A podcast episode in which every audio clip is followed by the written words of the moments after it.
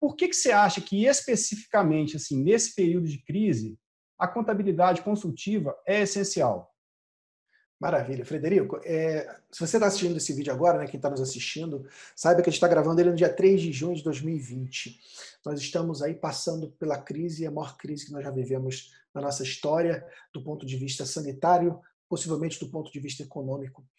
E além das vidas que estamos perdendo, que talvez seja a parte mais triste de toda essa crise, é, muitos negócios estão fechando as portas. Muitas empresas não estão conseguindo sobreviver, é, empresas estão com queda no volume de faturamento e precisam de ajuda. E eu vou pegar emprestado aqui uma frase que um amigo meu, Fabiano Castro, me contou por esses dias, eu gostei muito. É, eu falava lá no meu Instagram que muitos contadores falavam, poxa, está muito difícil superar essa crise e tal. E ele trouxe uma palavra seguinte: olha, o contador é o antídoto para salvar as empresas dessa crise do coronavírus. Porque o contador faz parte da solução.